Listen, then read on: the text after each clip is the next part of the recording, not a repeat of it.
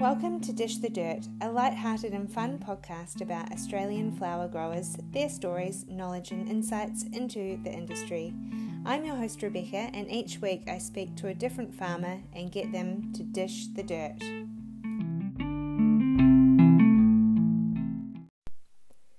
Dish the Dirt acknowledges the traditional custodians of the land on which we work and live, and recognise their continuing connection to land, water, and community.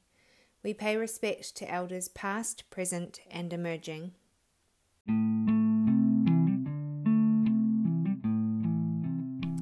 Hello and welcome to episode two of season six of Dish the Dirt. It's wonderful to be back with you again this week, and I hope that you enjoyed last week's episode.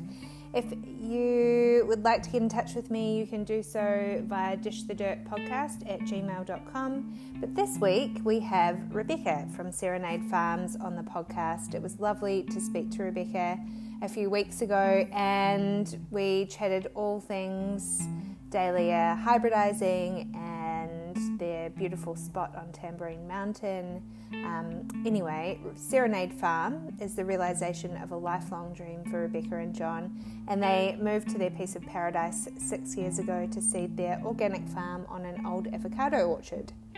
They are situated on the top of the rainforested Tamborine Mountain in the Gold Coast hinterland.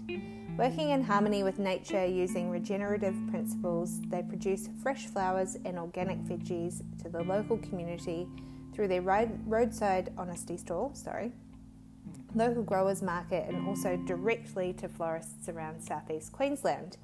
Dahlias have become their primary focus. As I said, they have been hybridizing new specialty dahlias for the cut flower industry. The dahlia breeding program has produced some very exciting new cultivars, and plans are underway to expand this side of the farm even further in the coming years. Rebecca and mm. Jon also run a local growers association called the Green mm. Shed, which we do speak about in the podcast, and I think it's pretty exciting, which operates a market each Sunday morning, loyally supported by mountain regulars and celebrating truly local, fresh, seasonal produce and flowers. It was wonderful to speak to you, Rebecca, and the day after we spoke was Rebecca's birthday. So, happy birthday for birthdays past, and I hope everyone enjoys this episode. If you would like to get in touch with Rebecca, please keep on listening to the outro, and I will give you details on that. Okay, let's get into it.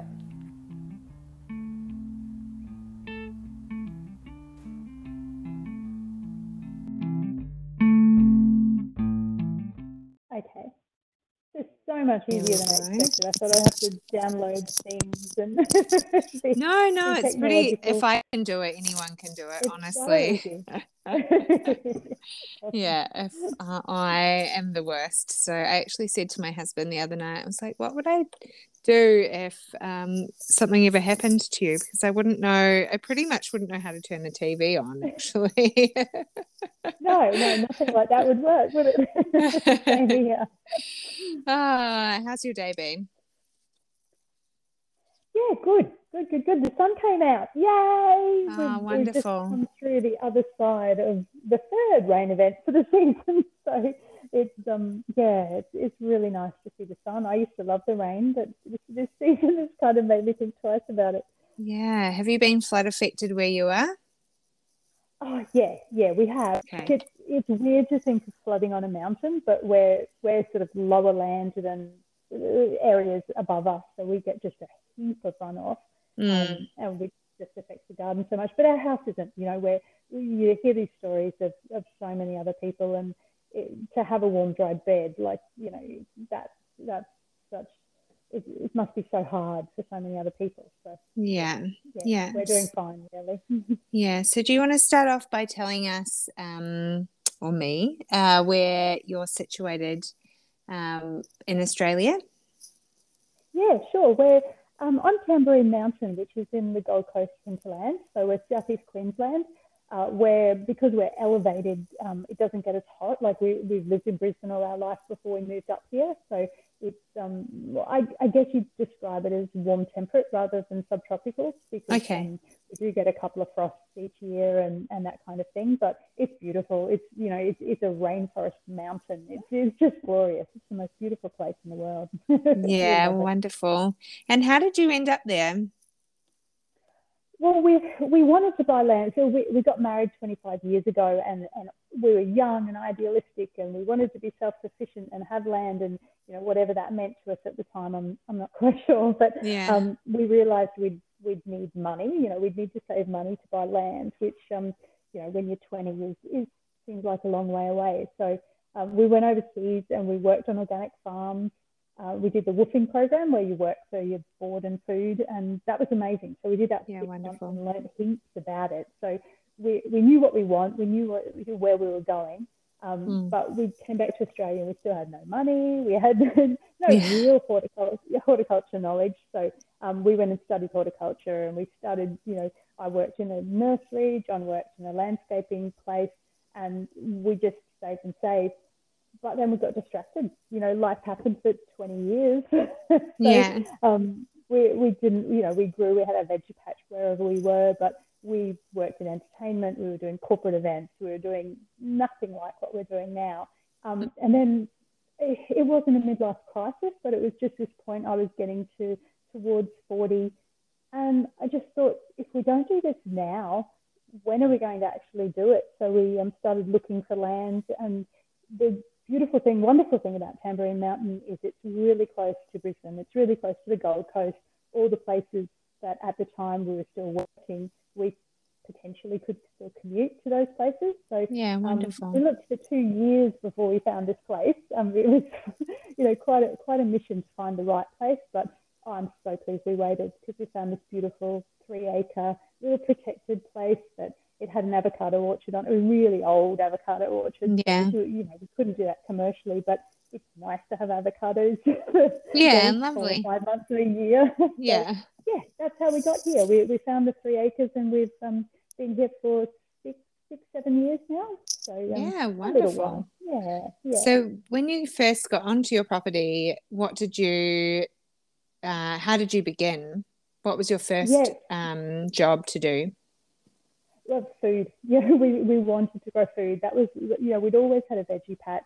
Uh, we wanted to, we did, we actually, when we moved here, we still sort of had our other business running. So we didn't think we needed to make an income out of our food. Um, yeah. It was all just for us. So we were planting a lot of different things, um, just learning about the climate here, which was significantly different to Brisbane, which was surprising because it's only an hour drive away, but because it's cooler, it was quite different. Mm. Um, we started growing food and then we connected in with a local growers association that happens on the mountain here that had been running for about 20 years.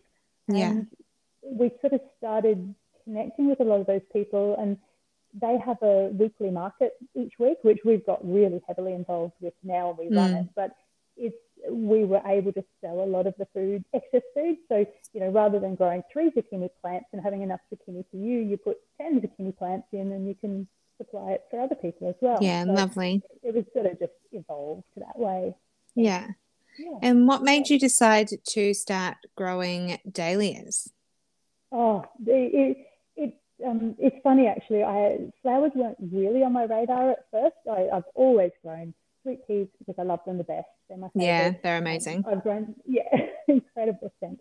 Um, and uh, sunflowers and marigolds because you know, they were they were good for permaculture. They were good for insects, and and that, so they've always been through our veggie patch. Yeah. But when we moved to the mountain, there was just dahlias just grow so beautifully here. It's just the the perfect um, climate for it. You've got this beautiful, well drained soil. It gets cool enough, um, but we still get a lovely long season up here as well.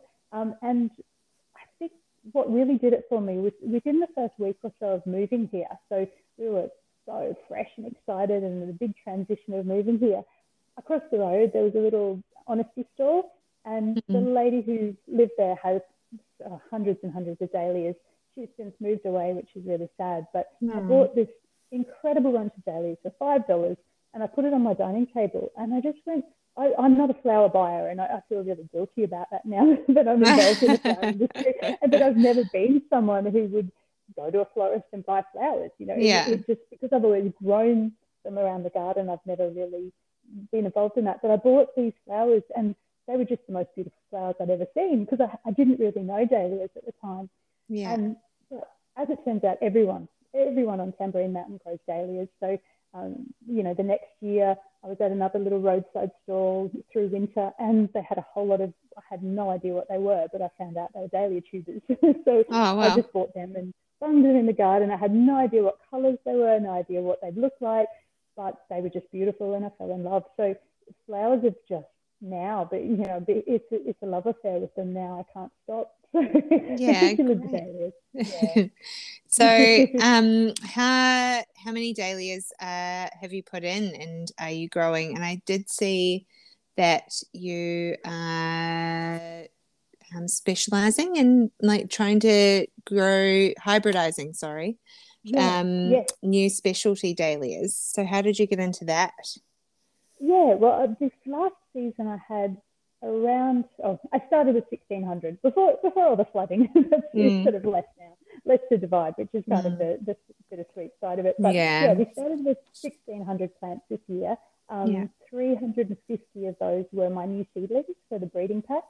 Wow. And that yeah, that's it's the breeding side of it is the one that's really got me excited and there, there's just so much potential in that, and it's it's why you know our our entire three acres is going to be dahlias soon. It's just getting bigger and bigger all the time.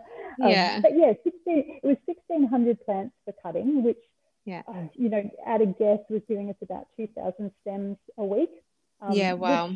for me was heaps because we yeah. sort of scaled up a lot this year. Um, nowhere near enough for demand. We, we're just phenomenal sort of um, interest in buying them, which has just been incredible. Yeah, great. Um, but yeah, but then the, the breeding side of it is a much longer term thing. We, we still sell the flowers that are produced from that, but we're looking at just producing some really more cut, cut flower specific kind of okay. dahlias because the ones that have been bred in the past are much more for exhibition, um, for the competitions that they run and that kind of thing. And what I'm looking for is, you know, the kind of evolving cafe au lait into sort of different colors and different types and ones that hold better in the vase and you know those kinds of things. And, and it's just because the genetics is so exciting and diverse with dahlias you can get so much variety coming through. Yeah great. And how did you um how did you where did you learn how to sort of do this? Did you research it? Did you just talk to other dahlia growers was there a really good platform in australia that you found? Yeah there's a couple couple of amazing resources. Um, there's there's a lot of information on podcasts a lot of podcasts. There's, there's um, yeah. dr keith hammett from new zealand is, is an incredible hybridizer. Um, santa cruz dahlias over in america wrote a great book that just set things out so clearly. And that, that gave me the confidence to do it. I sort of had read bits and pieces on online forums, and but when you actually start doing it, it's not difficult. It's, it's, it's something, and I, and I feel like the results that I've had through just one year of breeding them, it's just phenomenal, and it, it's not difficult. it's, it's, you know, I, I, sort of, I feel like it's, it's almost just luck that, that yeah. what comes out each time, which is kind of fun. It's kind of nice not to have so much control. Yeah, um, yeah you say you say it. it's easy, but I don't. I don't know. well, the thing is, you you can get really deep into it, and you can get really geeky about it, and I, I kind of love that side of it. Um, yeah. Recording everything and and making sure you're sort of optimizing stuff. But some of the results, because it was wet, like not only this summer but summer before, it was so wet that it was hard to do the hand pollinating, which is is the really skilled, detailed work. That mm. year, I just, I just sort of, I did go about it with some kind of system, but a lot of it was just what the bees put together. And I just got these incredible new flowers that are sending people bonkers over in America because they're, they're, they're, a different form that haven't come out before. Yeah, wow. Um, so honestly, there's lots of luck to it.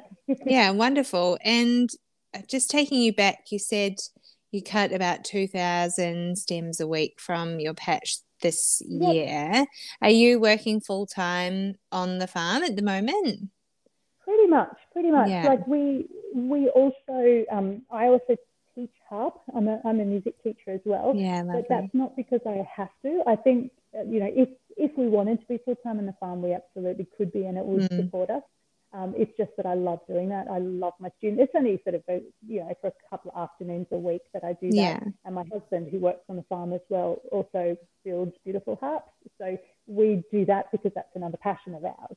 Yeah. not because we have to. Um, but yeah, it it takes most of my time every day out there, sort of between the flowers, which have sort of taken a big part of the time, but also the veggies, um, which the veggies are a lot more work for the money. yeah. That's the other sort of thing that the, not only do I love the flowers, but they're actually a lot more of a, a viable option for growing. I think it, it was it was almost disappointing to find out how people won't pay for food, but they will pay for flowers. Like I understand why, but um, it's it's interesting too. Yeah, yeah, completely. And you said there's been so much demand for them. Who are you selling to? Oh, we, we've got sort of three avenues, I guess. Um, mm.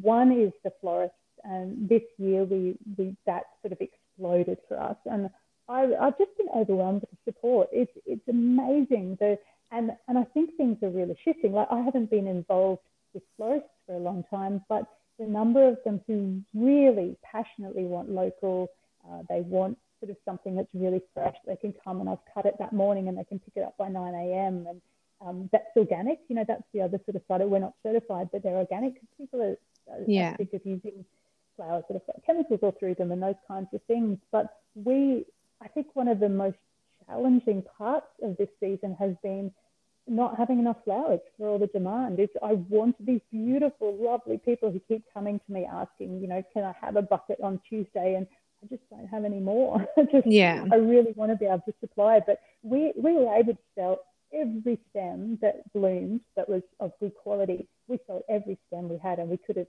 probably sold 10 times as many. And we've we've had people contact us wanting to have a standing order of a couple of thousand a week, and we just don't want to expand that big. But the, the demand is just so there for a good quality product. It's, yeah. It's, it's fantastic. It's one, and I'm sure it's things like this podcast and a lot of the awareness that people have been sort of bringing up for for locally grown flowers that's doing it because well, and, and maybe it's also that it's just not enough supply in Queensland, but that could be yeah. part of the situation too. But it's um yeah, I feel I, I honestly feel like if we had ten times as many flowers, we'd still be short.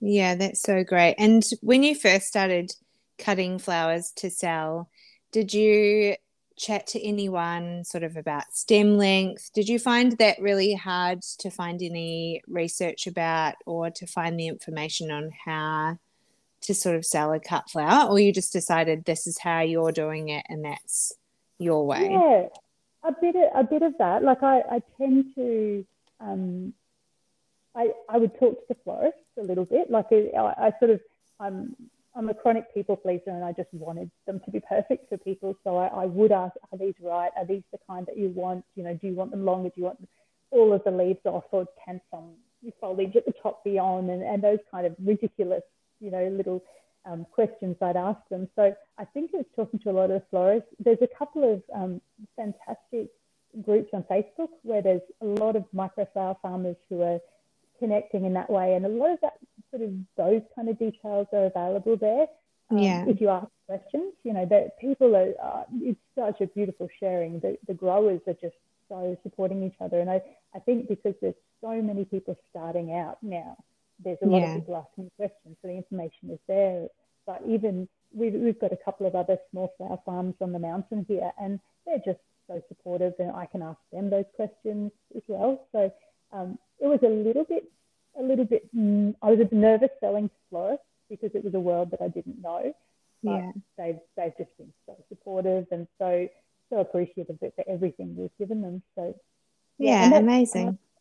Yeah, and we also sell direct. So I think that was only one of the three sort of places we sell through um, because we sell, we've got an honesty cart outside our house and that's been just so well supported as well. We we get people driving up the mountain, you know, for an hour or two hours to come up and buy our flowers off the honesty stall. It's it's kind of crazy. I'd never do that, but it's it's just beautiful. The the people that have connected through that, and yeah. Um, and then yeah, and then the local community support us through all these little boutiques and shops up here. We've got a few different outlets and our little community of um, growers on the mountain that we sell through as well. So yeah, great. It, it's just fantastic. Which it also means all those sort of more community places like my honesty stall, the local people are happy to have flowers that aren't quite 100% perfect too, which is just really lovely. So when you're an organic grower, you might have a few petals nibbled by a grasshopper or, or something like that. Yeah. And those kind of flowers that are just, or then the stems might be a little, little bit not quite so straight. I'd never want to give them to the florist, but the people out that are buying on my honesty stall are quite happy to have those on their dining table. So yeah, really lovely, nice. which is fantastic. And I also think, you know, I met myself as a florist, I actually really love the bendy weird stems. I always love, oh, yeah. you know, I love the oddballs, but that's yeah. Yeah, that's, that's, me. Beautiful. Yeah. so, do you sell through it. the Green Shed as well, which is the local market that you have? Yeah, yeah, yeah. We do. Okay. We um, so that's that's how I sell a lot of flowers through the weekend because we've got a great local um, community support there, but we also get a lot of tourists up on the Sunday as well um, to yeah. our little growers market. So it's it's kind of like a co-op. So everybody, whatever you've got, you bring along, and we sort of sell it communally through the through the same counter, and then you know it gets distributed accordingly. But it's um, it's a lovely way to do it because it means that if you have a week where you, you know well, when it rains, everybody's stock is low, obviously. But if you have a week where you don't have much, you can still have this market happening, and it, it's not like it falls apart. So it's a it's a really for small farmers it's just such a fantastic way of selling. Yeah wonderful. And uh, what do you what do you see your farm being in sort of five years do you think? The breeding side of it the hybridizing. I, I would love to be growing a couple of thousand of all my own dahlias that that would be my dream sort of to yeah. have flowers that that we've created from scratch. That's something that, that doesn't exist anywhere else in the world. it's kind of yeah, that, amazing. that makes me so excited. Yeah. Uh, so I, I do see that we'll, we'll, keep up with some of the food production, the veggies and the perennials, um, but the flowers are are the things that are really exciting us, and I can see that's the direction we'll go in the next few years. Just increasing that gradually, gradually until that's you know, it, it's always good to to have different sort of things to in case you have a tough year and it does rain like it did this yeah. year. But yeah, yeah, absolutely. The focus will be on the breeding though. Yeah. And how has the rain affected your dahlias this season? Is it yeah, was it from the cut flower side of things through the season it wasn't a huge deal. Like the, the fantastic things about dahlias is they put on new buds and new flowers just continuously. So you mm. sort of lose a week or so of, of good cut flowers because they get bruised. Like the, the rain is just so heavy and so intense. You just yeah. cut any for about a week. You know, you, you just the bruise, the petals are bruised. Um, so it didn't because we've got a nice long season of about four or five months. That didn't impact us so much, but what the rain did was rot the tubers. So yeah. that means that we're going to be affected for next season and also our, our tuber sales, which is a big part of our business plan. That's just out the window now. so that that yeah. just goes, you know, you, it's it's um it's been tough because you, you sort of you mitigate against a lot of things, but you just don't expect it to be that extreme three times too. Not not once, not twice, but three times. This latest one, it, you're just numb to it now. It's just yeah. You, you, know what's coming. You know what you're going to find when you go out there after all the rain, and there's nothing more you can do. But then you're just grateful for what you do have. I've I've got a whole lot of cuttings that are, are safe and sound in my little greenhouse in my little ark. so yeah, you know they're they're protected from the rain, and I'm just grateful for that. Yeah. Yeah, I'm sorry to hear that because it is hard, you know. Um, flower farming's a tough gig as it is, and it is.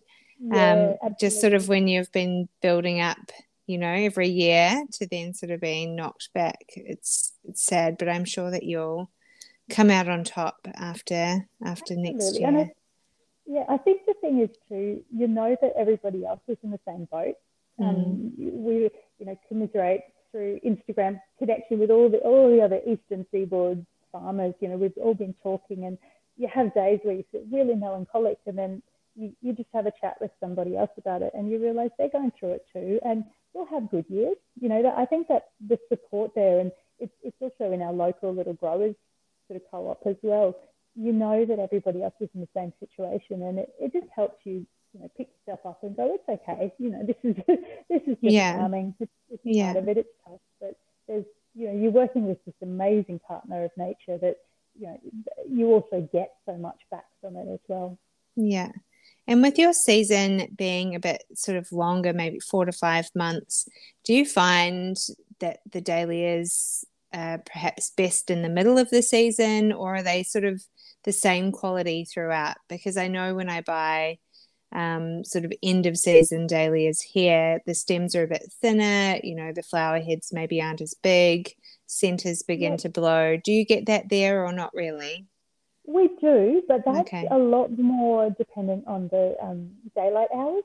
So that okay. will happen regardless of when they start. So we're fortunate that we get a real head start of about two months. We, we can plan in August or September, depending on you know, our frosts aren't severe enough to really make mm. a serious dent in them when we plant. So we can plant beginning of September. So we get about two months more than down south. So okay. That that end of season happens around the same time because as the days get shorter, that's when your centers blow and, and the plants do get tired, but you also you feed them and you look after them and you cut them deep and you do a lot of there's a lot you can do to sort of maintain them. They yeah. I, I did find when I first grew them, they got tired a lot earlier in the season. So by about February, March, they were kind of struggling a little bit. But yeah. this last season, I've seen them through to, you know, even despite the weather, they, they were beautiful up all the way through March. They were doing really well. So yeah, wonderful. I, I do think it's, we're, we're really lucky to, to actually have those extra couple of months. Yeah. And what do you feed them? a whole lot of different things. A lot of organic fertilizers. We, we put a heap of compost in when we're planting, and, and mm. prior to that, we sort of build up the soil because we because we're doing it organically. We really have to have that soil ecology right. We have, we have to make sure that the plants are going to be able to get get started well, and then we use it's called organic life fertilizer, which is just a general fertilizer. And then mm. as you go through the season, as the plants get big enough, you need to pull back on the nitrogen and, and other things so that you can use organic sources of, of things like potassium and phosphorus, which is what they need later in the season or as soon as they start flowering, really. Yeah. Um, so you just get organic sources of those. We, use a heap of fish emulsion too. So um, we do lots of foliar fertilizing um, mm-hmm. with fish emulsion and those kind of products. So yeah, it's it's a constant thing. I, feel with the with the 1600 plants this year, I felt like I was always you know, you'd start in one area, and by the time you got to the end, you have to start at the beginning again. yeah. with things like the foliar feeds, it just never ends. But um, it makes such a difference. It means you do get the, the flowers staying nice for a long time. Yeah, wonderful. And what's been your biggest learning curve in the last six years? Yeah, I, I think it's a recurring theme for me in my whole life. It's more than gardening, but it's not to rush it, not to try and do all the things straight away and really hard and plant all the flowers and plant all the vegetables and do everything straight away. So to pull back and slow down and those kind of things and, and to give a smaller number of plants a lot more love and you're going to get a lot more out of them. So it, mm. it's a sort of, it, it makes sense when you really think about it. But when you just want to, want to go hard and be the biggest and the, the most amazing and, and do a great job, you want a whole lot of things. And I, I'm still struggling against that, wanting to expand, but knowing – our own limitations and that we do want to keep some kind of work-life balance so yeah. not be out there, you know, constantly. Uh, so I, I think that's the biggest learning curve is just slowing down and not overplanting, really. Yeah, it's and what has seeds. yeah, and what has been your biggest achievement? Ah, look, I think there, has been a couple of real highlights for me, and and one of them was this year I wanted to start. Um, we, we were doing a once a week delivery down to the Gold Coast, you know, so that we could access a lot more florists who weren't prepared to drive up to the mountain, which is really reasonable because it's quite a hike. Um, mm. So we were doing that, and the first really big delivery we did when we had a whole truckload, a ute load. It's not it's not a truck. It sounds much bigger than it is, but a whole ute load of buckets of these beautiful dahlias, and I just looked at them and I couldn't believe that you know only six months beforehand I had envisioned, oh, we're going to have like a whole carload of stuff to take down to the Gold Coast, and to actually have them and be so proud of every single stem was I was really proud proud of. Um, so that that was a beautiful moment for me, I guess. Yeah. That. And then yeah, and then the dahlia breeding. It's just been you know that's that's been, and as I said, I, I, I don't know whether I can take all that much credit for what's come out of that, but just to do it, just to to give that a go and risk it and and sort of have a portion of the patch that was all a gamble, I guess, and it's come out with the most beautiful flowers. That's been a great achievement. Yeah, yeah, fantastic. And um, coming from sort of the regenerative and organic background, do you yeah. buy in, or when you first started, did you buy in tubers that were grown organically, or it doesn't really affect them and doesn't matter? Um, yeah, it's a really good question. It's like the tubers. Oh, I'm not. I'm probably not fussy enough in a way. Like I don't. I'm not overly concerned if a tube has been grown with chemical fertilizers because yeah. that's not going to affect my soil ecology because it's, okay. you know the, the actual tuber is self-contained. Um, it's not going to. It's not like buying in a whole lot of um, compost or something that's got a whole lot of residue in it that's going to affect, it's going to kill mm. all the this, this, beautiful, you know, biology in my soil. So yeah. I, I guess a lot of the people that I was buying from I know are also organic. So the majority of them are anyway. I, I would buy so particular cultivars that I really, really just had to have in a in a very irrational, emotional way because it's just the most beautiful flower. I would just buy them anyway, and, and yeah, sort of risk the possibility that it's been grown to that. But I don't I don't think that there's actually more of a risk you're going to bring in virus and sort of bacterial problems anyway that yeah. have any kind of effect with, with the um, organic side of it or non-organic side of it. Yeah, yeah. And have you had to battle much with the sort of dahlia virus? And do you do the whole dip your snips and bleach yeah, between. Yes, I've got yeah. the bleach thing and the two sets of snips when I go through, and it's a real pain, and it's really it sort of slows everything down. But I do. Um, yeah, I've had to throw out. Like I was, I was being really, really cautious this year, particularly because I bought in so much more stock this year. Um, before then, we had grown a, a lower number of different um, cultivars, but sort of more of them. Whereas this year I just wanted to trial a heap of different other ones. So mm. there was the risk of bringing in a low virus because I bought them from a lot of different places. Um, so I just had a really low tolerance, and anything that I was suspicious of just had to go, which also breaks your heart if it's something that you were really set on growing and you just have to throw it away. But yeah, yeah I'm, I'm pretty careful with that because it's. I, I think the other thing is you just know that once it gets through your patch, once it starts spreading, because we get a lot of broad mites up here. And so if they tap the tap of one dahlia and then jump onto the next one, it's spreading just so easily. Yeah. Okay. And hmm. um, broad mites, what are they? and what yeah. do they do?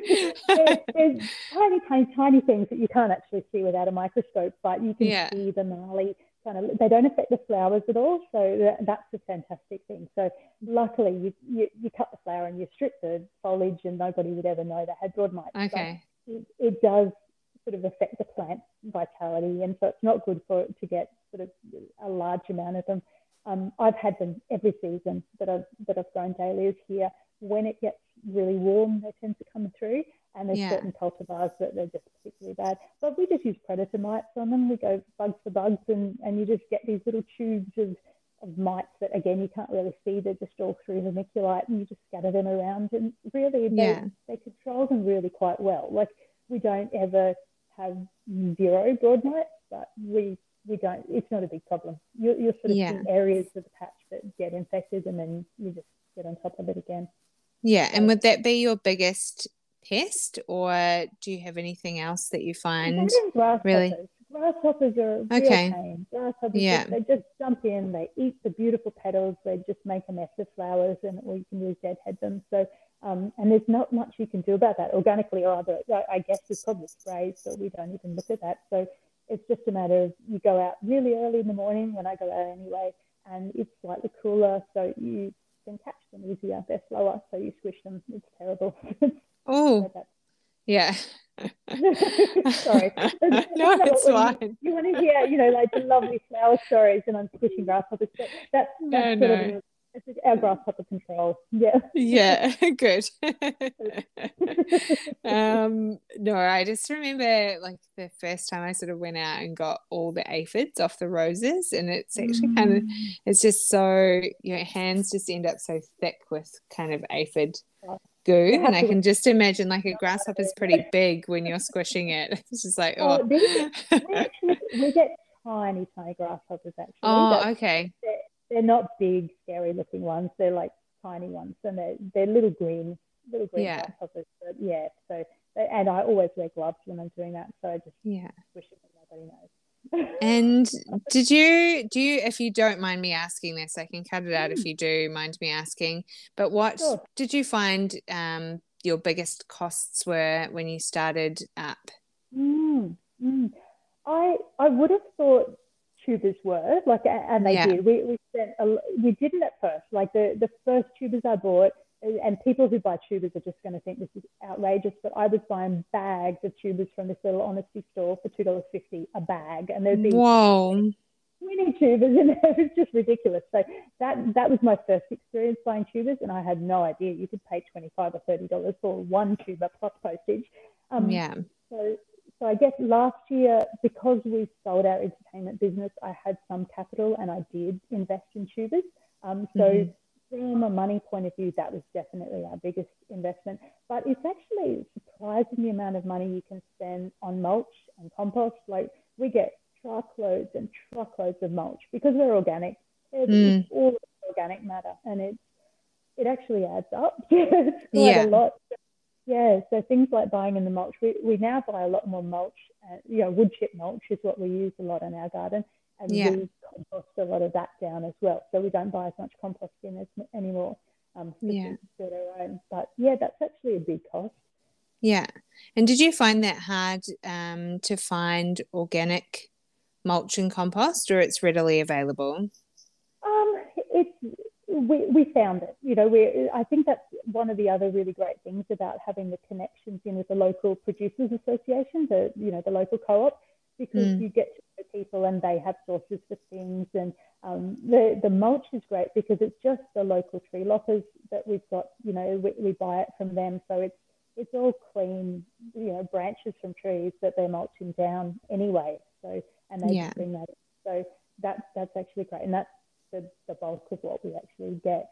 So um, yeah, yeah it, it, could be difficult. I think depending on where you were, it could be difficult, but we haven't had any problems getting organic mm. input. Yeah. Yeah, great. And I guess aside from this season, um, in your dahlia patch, do you are you running irrigation through them? How do you normally water, or you yeah, you don't? We we have some like we've we do the little micro sprinklers. We've sort of put them through on, tube, on, on um, bigger tubes and had these little micros. We've got we sunk a bore when we moved here. Um, yeah. Was a, actually, that that by far was our biggest outlay financially. Okay. I thought of that. Um, but you just in a dry year, which we had sort of the, before the, all this rain, we just had you know the years with the bushfires and the, the all the mm. drought. We we couldn't have done it. We just couldn't have done it without a bore. So um, yeah. When when we're establishing the dahlias, we just use actually overhead sprinklers because it's just so much more effective. But in those first month or so, when you're just putting the tubers in, and then because we mulch so heavily, we just have a really minimal amount of irrigation needed for them. Uh, we, yeah. you know, in really dry years, we will have to sort of supplement with irrigation. But um, yeah, and this year we haven't sprinkled once, so it's, it's been yeah, yeah, quite the opposite problem. So, yeah. yeah obviously. But yeah, with, without that bore and without the water, we couldn't do it. It, it just would be too difficult. Yeah. And what um, have you really enjoyed about getting into the flower industry? Oh, look, the people, to be honest, I, I really had no idea. And it, it, it sounds a bit corny, but every florist that I have met has just been the most generous, kind, appreciative. They're just so grateful for what we do, which it was refreshing because I've, I've come from a very competitive industry with entertainment and corporate events, um, that side of things. The people are just so beautiful in this industry. Yeah.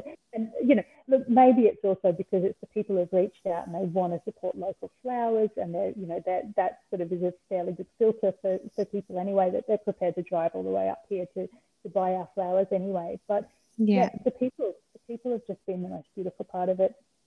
Yeah, is working it, best is gorgeous too, of course. Yeah. Uh, just skipping through the patch. yeah, oh, of course, we do that all the time. Yeah. there, are, there are moments, though, there are some really idyllic moments where I just go, I can't believe that this is real. Like, this is, you know, the, yeah. the bird song and the, you know, the literally walking through these, these rows and rows of beautiful flowers. So you do have those very small number of magic moments where you're not up to your knees in mud and you're digging out rotten tubers. You know, there, there are better days. yeah, yeah, completely.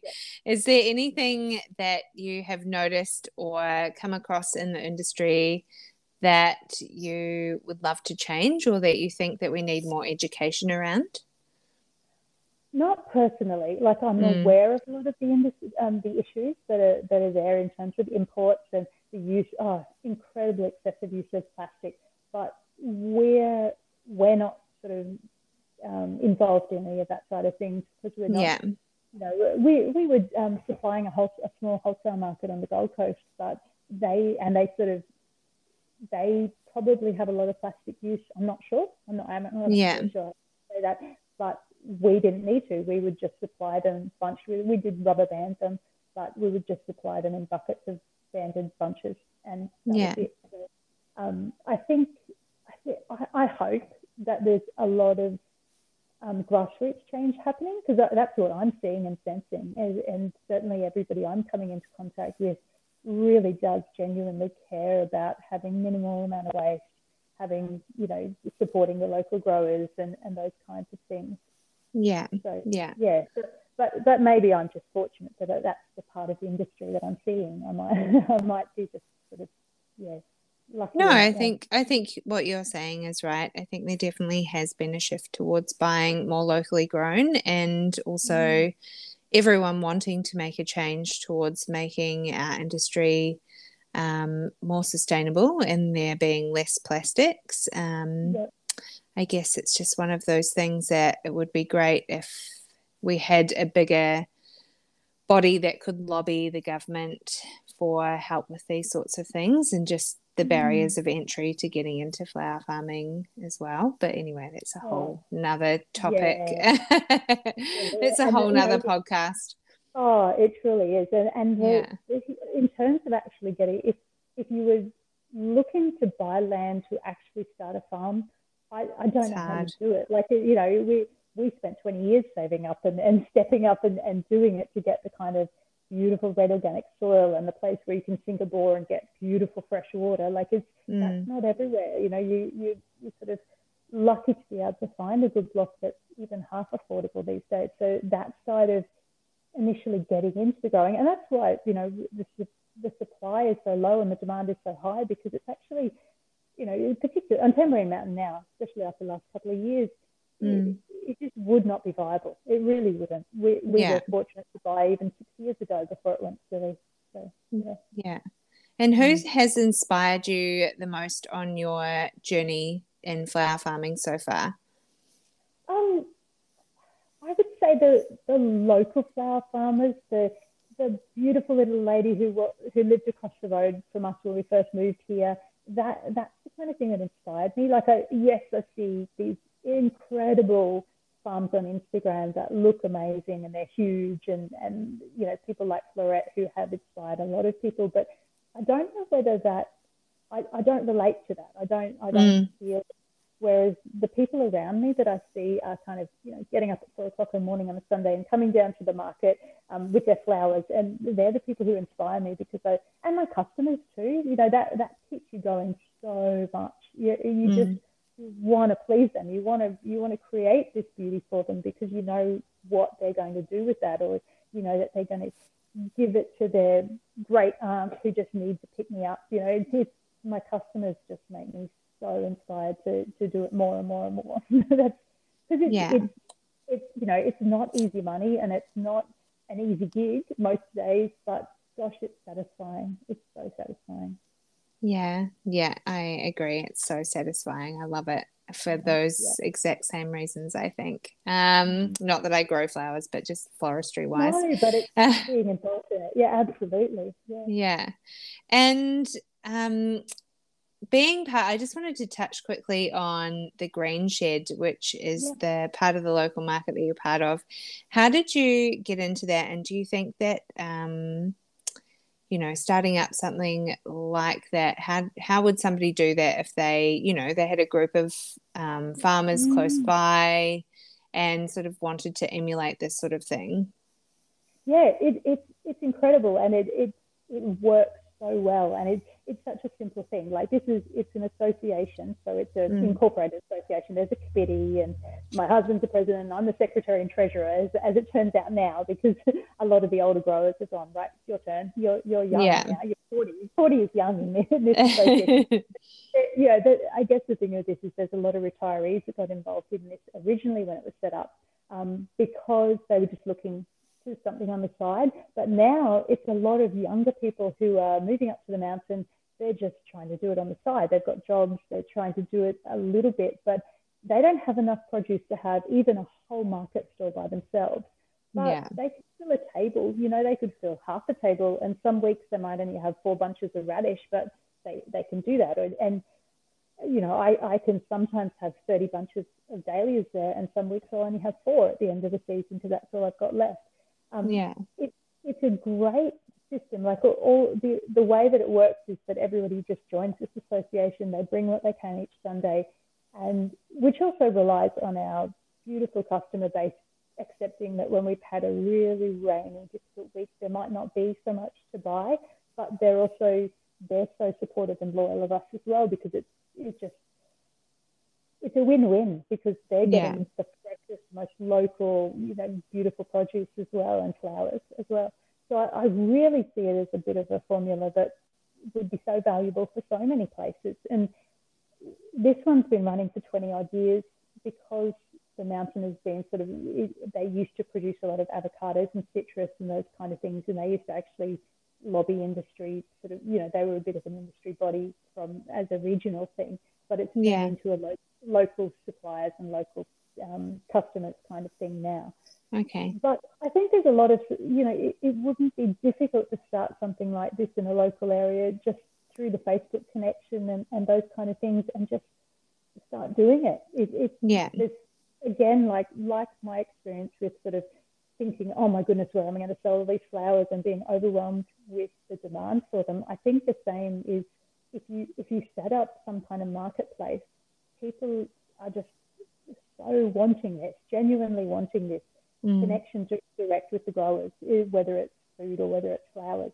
Um, yeah, it's and it you know it works. It, it, it sort of shouldn't work because we're a whole lot of people in the same area growing the same kinds of things, yeah. going to the same people, but it really does because we all genuinely support each other and uh, there's just something about people who grow or something about flower people as well but you just yeah it's a supportive kind of community so um, I, I think it could work in all sorts of different areas with that kind of thing.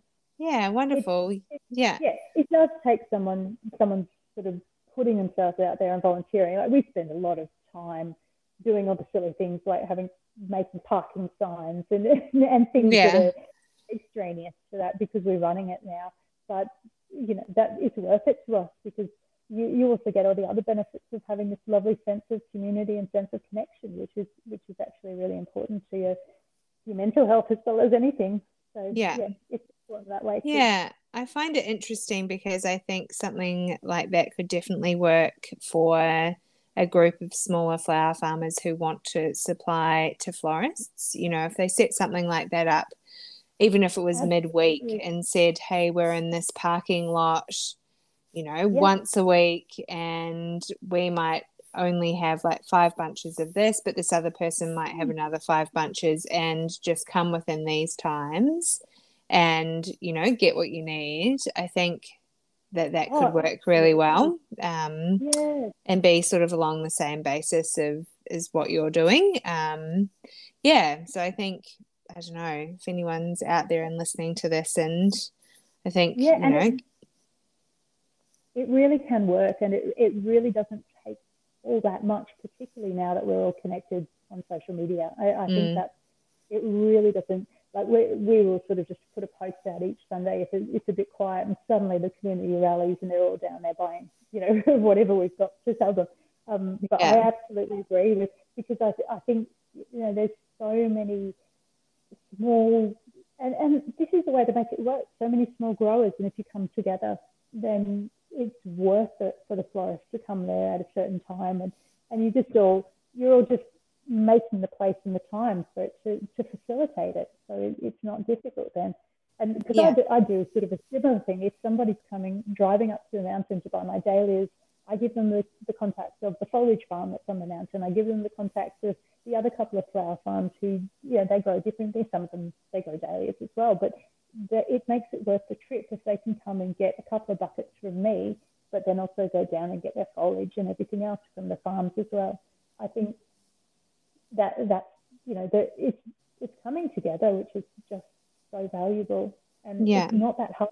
Uh, it's really not that difficult. You do have to have the right people who are all wanting everybody to benefit from it, but and yeah. that is too self-serving. But that's yeah, that's good. I think I've that's the one thing I've learned within this industry is that I don't I really don't think that there is a lot of competition between growers. I know rose growers no. who are growing the same roses who still support each other and Absolutely. you know foliage growers who are like right next to each other growing the same types of foliage but we just do have so much demand in this country mm.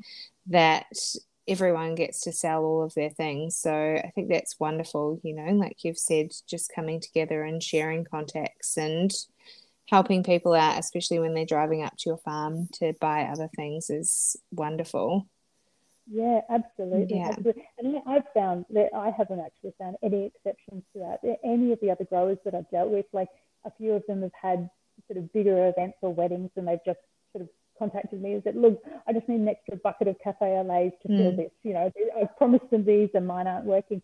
And they're just such sharing beautiful people. They, without, you know, there's no exception to that. Everybody yeah. that I've dealt with is just so good. So, yeah, I'm sure there are people are people, but that it's, it's a beautiful industry for that. And I think people are also potentially scared to, to reach out to other growers when they first start because they don't realize that. And the more you do, the more that's supported and it's, you know, it, it's reinforced that everybody's there to support each other.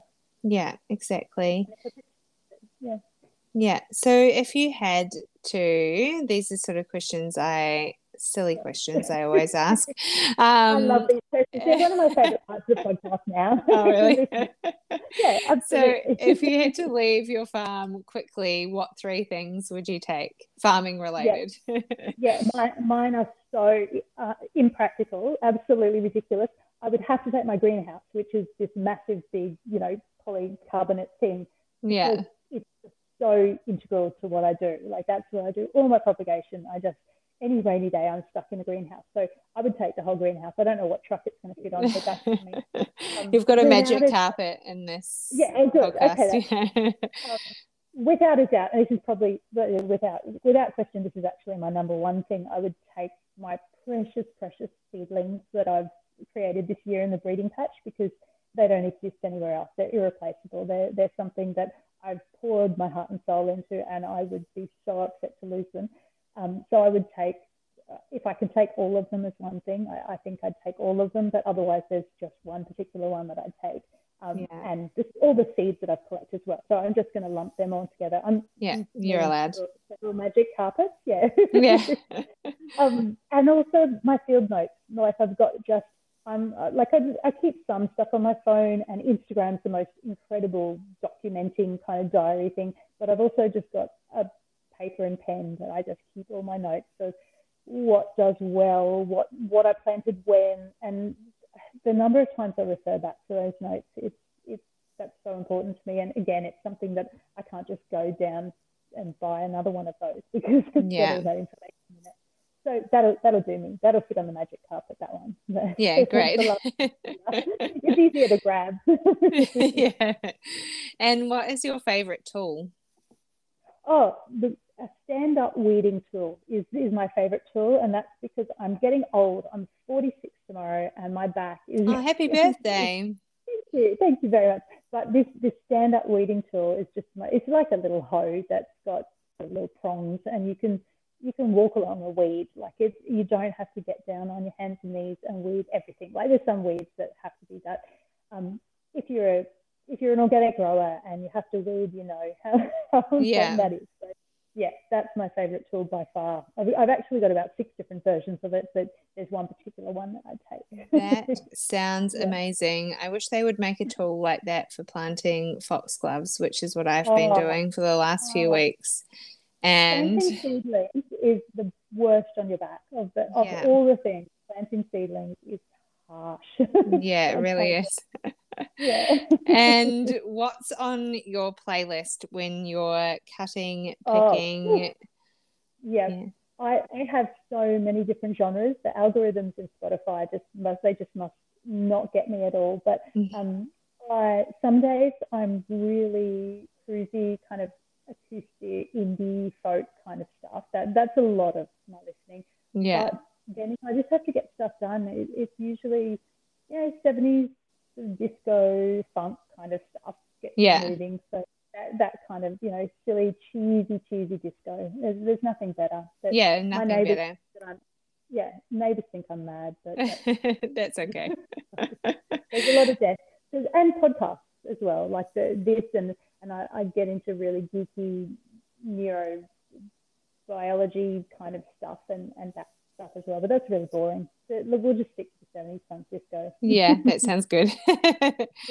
um, is there anything I haven't touched on that you wanted to share about your farming experience or your farm? Put the money. I think the honesty cart system is just such a beautiful, beautiful thing about people that people can come there and buy your flowers, that people will still be honest. And I think more than anything else, I love about the honesty cart is that you're trusting other people too. And I think that's really valuable for people to feel that trusted so that yeah. they come along and, and they know that they can just buy them and nobody's watching and they put the money in there. And I've never really experienced honesty carts until we moved to a regional area. And I just think they're so valuable in so many, so many ways. And yeah. Just, yeah. It's, it's actually one of my favorite things is, is cutting my flowers and making these little bunches out there and just knowing that just come along to the cart. So yeah. Yeah. Yeah. I um honesty cats i have there's a daffodil farm well they're not a farm they just have a big paddock that somebody planted all these daffodils in um, and they cut them and they put them down at their front gate anyway i ended up just buying so many many of them from their farm gate that I went up and knocked on their door and I said, Oh no, I left my card actually. And I said, I'm a florist. I keep buying all of your bunches. I'm so sorry.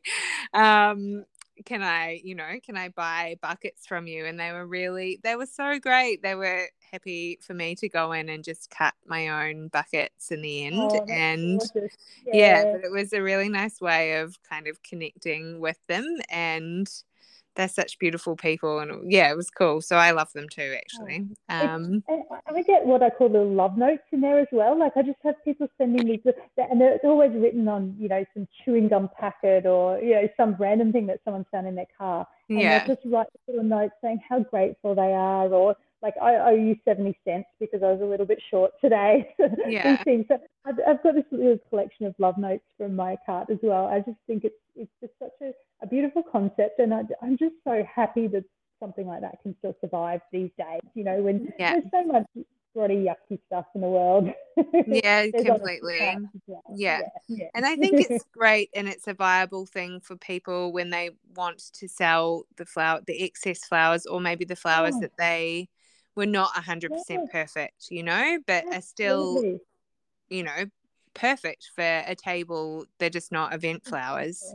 That's yeah. right. And yeah, and it, it's so stress free. Like, you know, for someone I suffer from anxiety all the time and I just want to do the right thing. And with the honesty card, you know, it's, it's like busking. You know, when you're a musician and you're busking, you, you just make a bunch and you put it out there. Someone can buy it if they want. They don't have to. Yeah. There's no pressure. It's just no pressure for everybody. It's, it's beautiful. Yeah. Yeah, amazing. So I wanted to ask you as well, how would anyone get in touch with you if they wanted to buy flowers from you next season? Or maybe perhaps gain, gain some advice about starting up a mm. market, or if you're happy for that. Absolutely. Yeah, absolutely. Um, I'm probably most active on Instagram, realistically. Okay. Like I, I'm, I'm pretty, I, I find that format really difficult to get back to messages because if I miss one and then 20 come in in the, in the meantime, uh, you know, I miss them. But um, otherwise, people can contact me by email too through my website. Yeah. So um, that's I'm, I'm a little bit slower to get back to emails, but at least I never miss them. Yeah. so that's good too. Yeah, yeah. Yeah. So that's the, the easiest ways, and um, yeah, I'm more than happy to. It's it's always just going to be my advice and my perspective, and and you know it doesn't work for everyone. But mm. more than happy to talk to people about dahlias. I love talking about dahlias. So that's yeah, whether it's breeding or growing or you know whatever. Not not arranging. That's not my world. But anything yeah. else, absolutely. Yeah, yeah, fabulous. Oh, well, thank you so much. And thanks for jumping on again and finishing the end of that. No um, yeah, thank, thank you. you. It was such a wonderful chat and I really enjoyed it. I think people will get gain a lot from it. So thank you. Oh.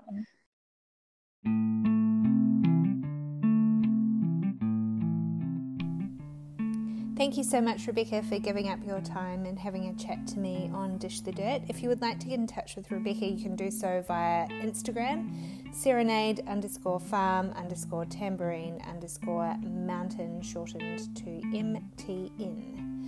Uh, that's all for this week. If you would like to get in touch with me, like I said in the intro, you can do so via email dishthedirt at dish the dirt podcast sorry at gmail.com or you can send me a message on instagram or leave me a review on apple podcast that is the most wonderful thing to do because then more people can find this podcast and get excited about what australian flower farmers are doing.